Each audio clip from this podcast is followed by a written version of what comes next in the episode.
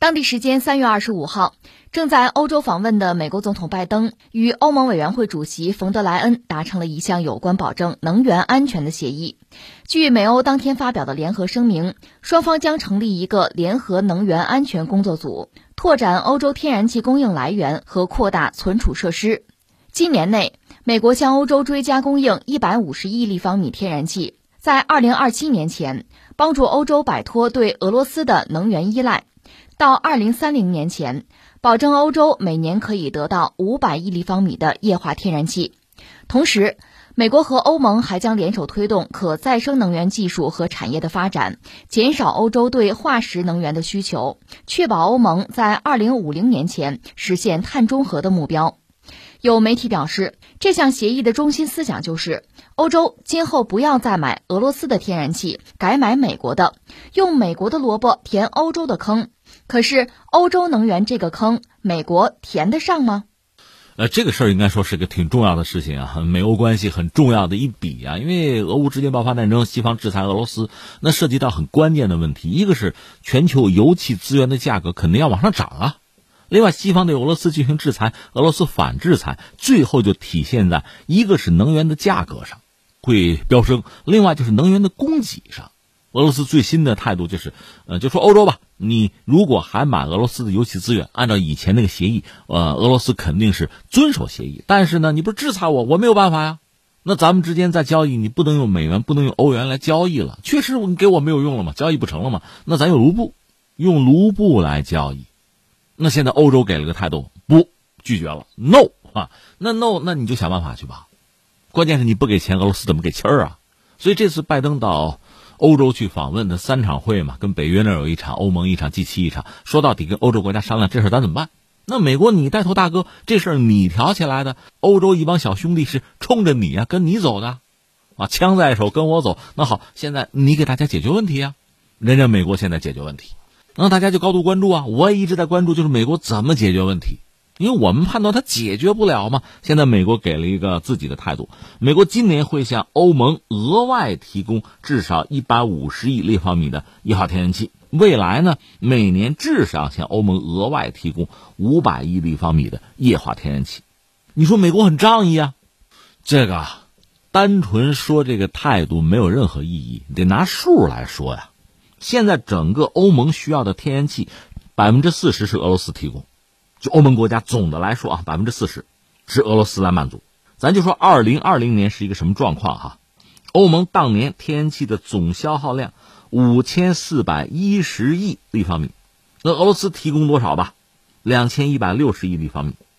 那美国二零二一年对欧盟的天然气出口呢是二百二十亿立方米，你再加上这一百五，能凑个三百七。三百七十亿粒米，相对于那两千一百六十亿粒米，你说叫九牛一毛，咱夸张过分。但是你想这个缺口，你堵得上吗？人家美国表明态度了，我能做的就是这些，剩下的，剩下的大家自求多福吧。甚至我都想起中国那句老话了哈，自己动手，丰衣足食，他倒也动得了手，这就正经的巧妇难为无米之炊啊。远水不解近渴，如果假以时日，你看欧洲，比如我搞核电。或者搞其他的什么新能源可以没问题，或者我跟美国，我们将来建立一个更紧密的，就是在能源上的联系都可以。现在怎么办？俄罗斯其实算得很清楚，如果欧洲一夜之间就能解决能源问题，就能脱离对俄罗斯的能源的依赖，那俄罗斯还动不动手，怎么动手，那就另当别论了。就算计你不行吗？而且为什么这么着急？当然现在不能叫冬天了啊。为什么紧锣密鼓在冬天动手？那在冬天，欧洲对天然气的这个依赖是更加刚性嘛？所以你看啊，一个我们就讲美国自己的页岩油、页岩气，它已经商业化了，所以美国现在是一个能源的出口大户，它不需要进口。所以这个事儿实际上对美国的那个页岩油、页岩气的生产商来讲，是一个天上掉下的大馅饼啊！就这么的活活的把俄罗斯的份额抢了，名正言顺站在道义制高点去抢的。而且既然现在是。供求不匹配，供小于求，那这价格咱哥们得商量商量啊，亲兄弟还要明算账嘛，这是一个。再有一个，就是美国人现在答应的这个天然气出口的规模，欧洲能不能接还是个问题呢？你比如液化天然气，因为没有管道，就是拿那个 LNG 天然气船呢，那个液化天然气，欧洲人他怎么办才能接到手？他那港口需要有特殊的基础设施啊，那得投资的，一个点儿得十亿美元啊。德国目前就没有。你要是选这个基础设施建设的点儿，选这个地点，那什么环保啊什么的，这一系列问题就来了，要不要搬迁是吧？这又是巨大的成本，这个钱就没法算了。所以德国人说的很清楚，说一旦不用俄罗斯天然气，哈，这个经济肯定衰退，这个没法算，没法说了，已经是这么个状况。那说到这，顺便说一句，俄罗斯已经公布了一个所谓不友好国家地区的名单啊。俄罗斯所谓的不友好国家和地区的名单，主要包括谁呢？美国、欧盟成员国，就是一共二十七国都算啊。欧盟，呃，乌克兰、英国、日本、澳大利亚、新西兰、加拿大、韩国、新加坡、瑞士、黑山、阿尔巴尼亚、挪威、冰岛、列支敦士登、安道尔、摩纳哥、北马其顿、圣马力诺、密克罗尼西亚以及中国台湾地区，这是不友好国家和地区名单，俄罗斯的。那么这帮国家和地区呢，在买俄罗斯的油气资源吧？那你拿卢布来，卢布你怎么获得？那俄罗斯可能给了一些渠道，但是呢，欧洲国家是拒绝了。这还带来一个挺麻烦的事情是谁呢？塞尔维亚。塞尔维亚现在这个角色、这个位置就非常的尴尬和为难。为什么？塞尔维亚对俄罗斯还是比较友好的，没有跟随欧洲国家、跟随西方去制裁俄罗斯。那你说那俄罗斯卖给他天然气吗？直接卖不就完了吗？以前的合约该怎么着怎么着啊？当然，我还看到消息，像什么印度啊、中国，这都不是那种所谓不友好国家。那你用比特币都行啊。俄罗斯是这个态度，但是关键在哪儿呢？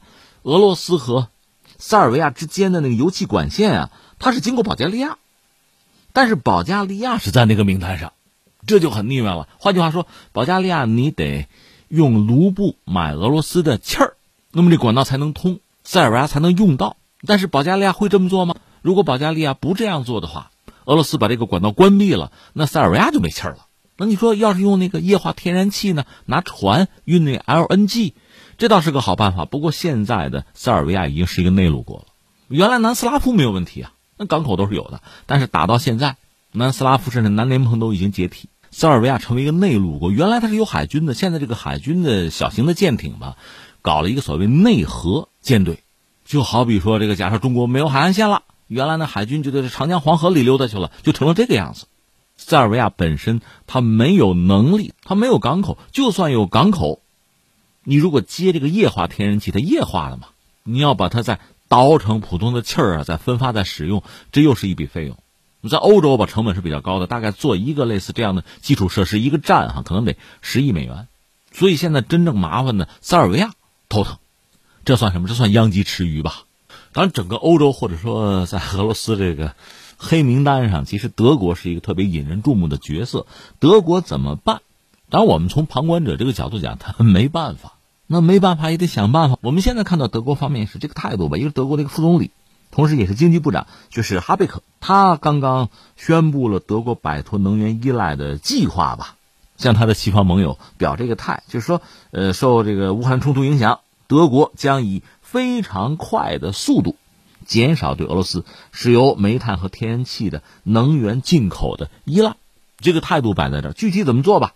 到今年年中，中间的中啊，德国从俄罗斯的石油进口预计啊会减少一半，目标是在年底前尽可能多的摆脱对俄罗斯石油的依赖。同时呢，还有一个煤炭的问题，德国从俄罗斯进口的煤炭这个占比呢。在未来几周呢，要压从百分之五十要压到百分之二十五左右，目标是到今年秋天尽量摆脱，就不用了。而且呢，他的说法呢，德国的能源企业和俄罗斯不是签约嘛，呃，和供应商的这个合同到期之后就不续了，一刀两断哈。当然，大家最关注的是天然气，因为俄罗斯这个天然气对德国影响更大，或者说德国对俄罗斯天然气依赖程度是最高，所以在这个领域脱钩难度也是最大。怎么办吧？所以，这个哈贝克他的态度说：“争取吧，我们争取在二零二四年的年中，中间的中哈，实现基本上不依赖俄罗斯天然气，实现这个目标。目前呢是不可能对俄罗斯天然气全面的禁运，不可能，因为带来的这个经济和社会的后果太过严重，承担不了。这哥们倒是说实话哈，呃，德国政府目前是在北边，正在建液化天然气的这个接收终端。就刚才我们讲，你要建个站嘛，那一个站得十个亿啊。”选地儿得造啊，这需要时间嘛？他们在北边在做。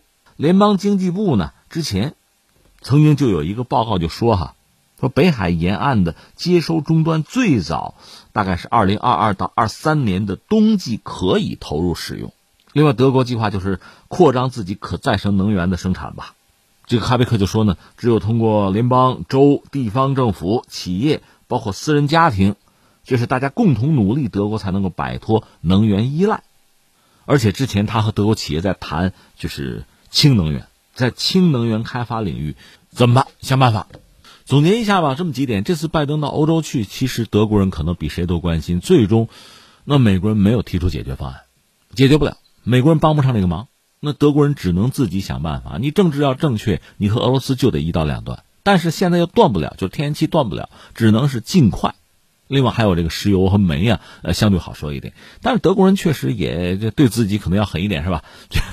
女人对自己要狠一点，德国人对自己要狠一点。就是到现在也没有说我恢复核能，就是不用了。那么寄希望于一个是一号天然气，再一个那就是进口嘛，进口美国的或者看。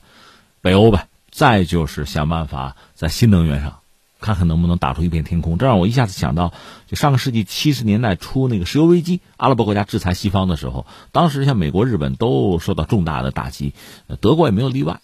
当然，西德啊，我主要说，英法相对来说呢，很容易见风使舵，他们就主动邀请卡扎菲访问，啊，谈一谈啊能源合作。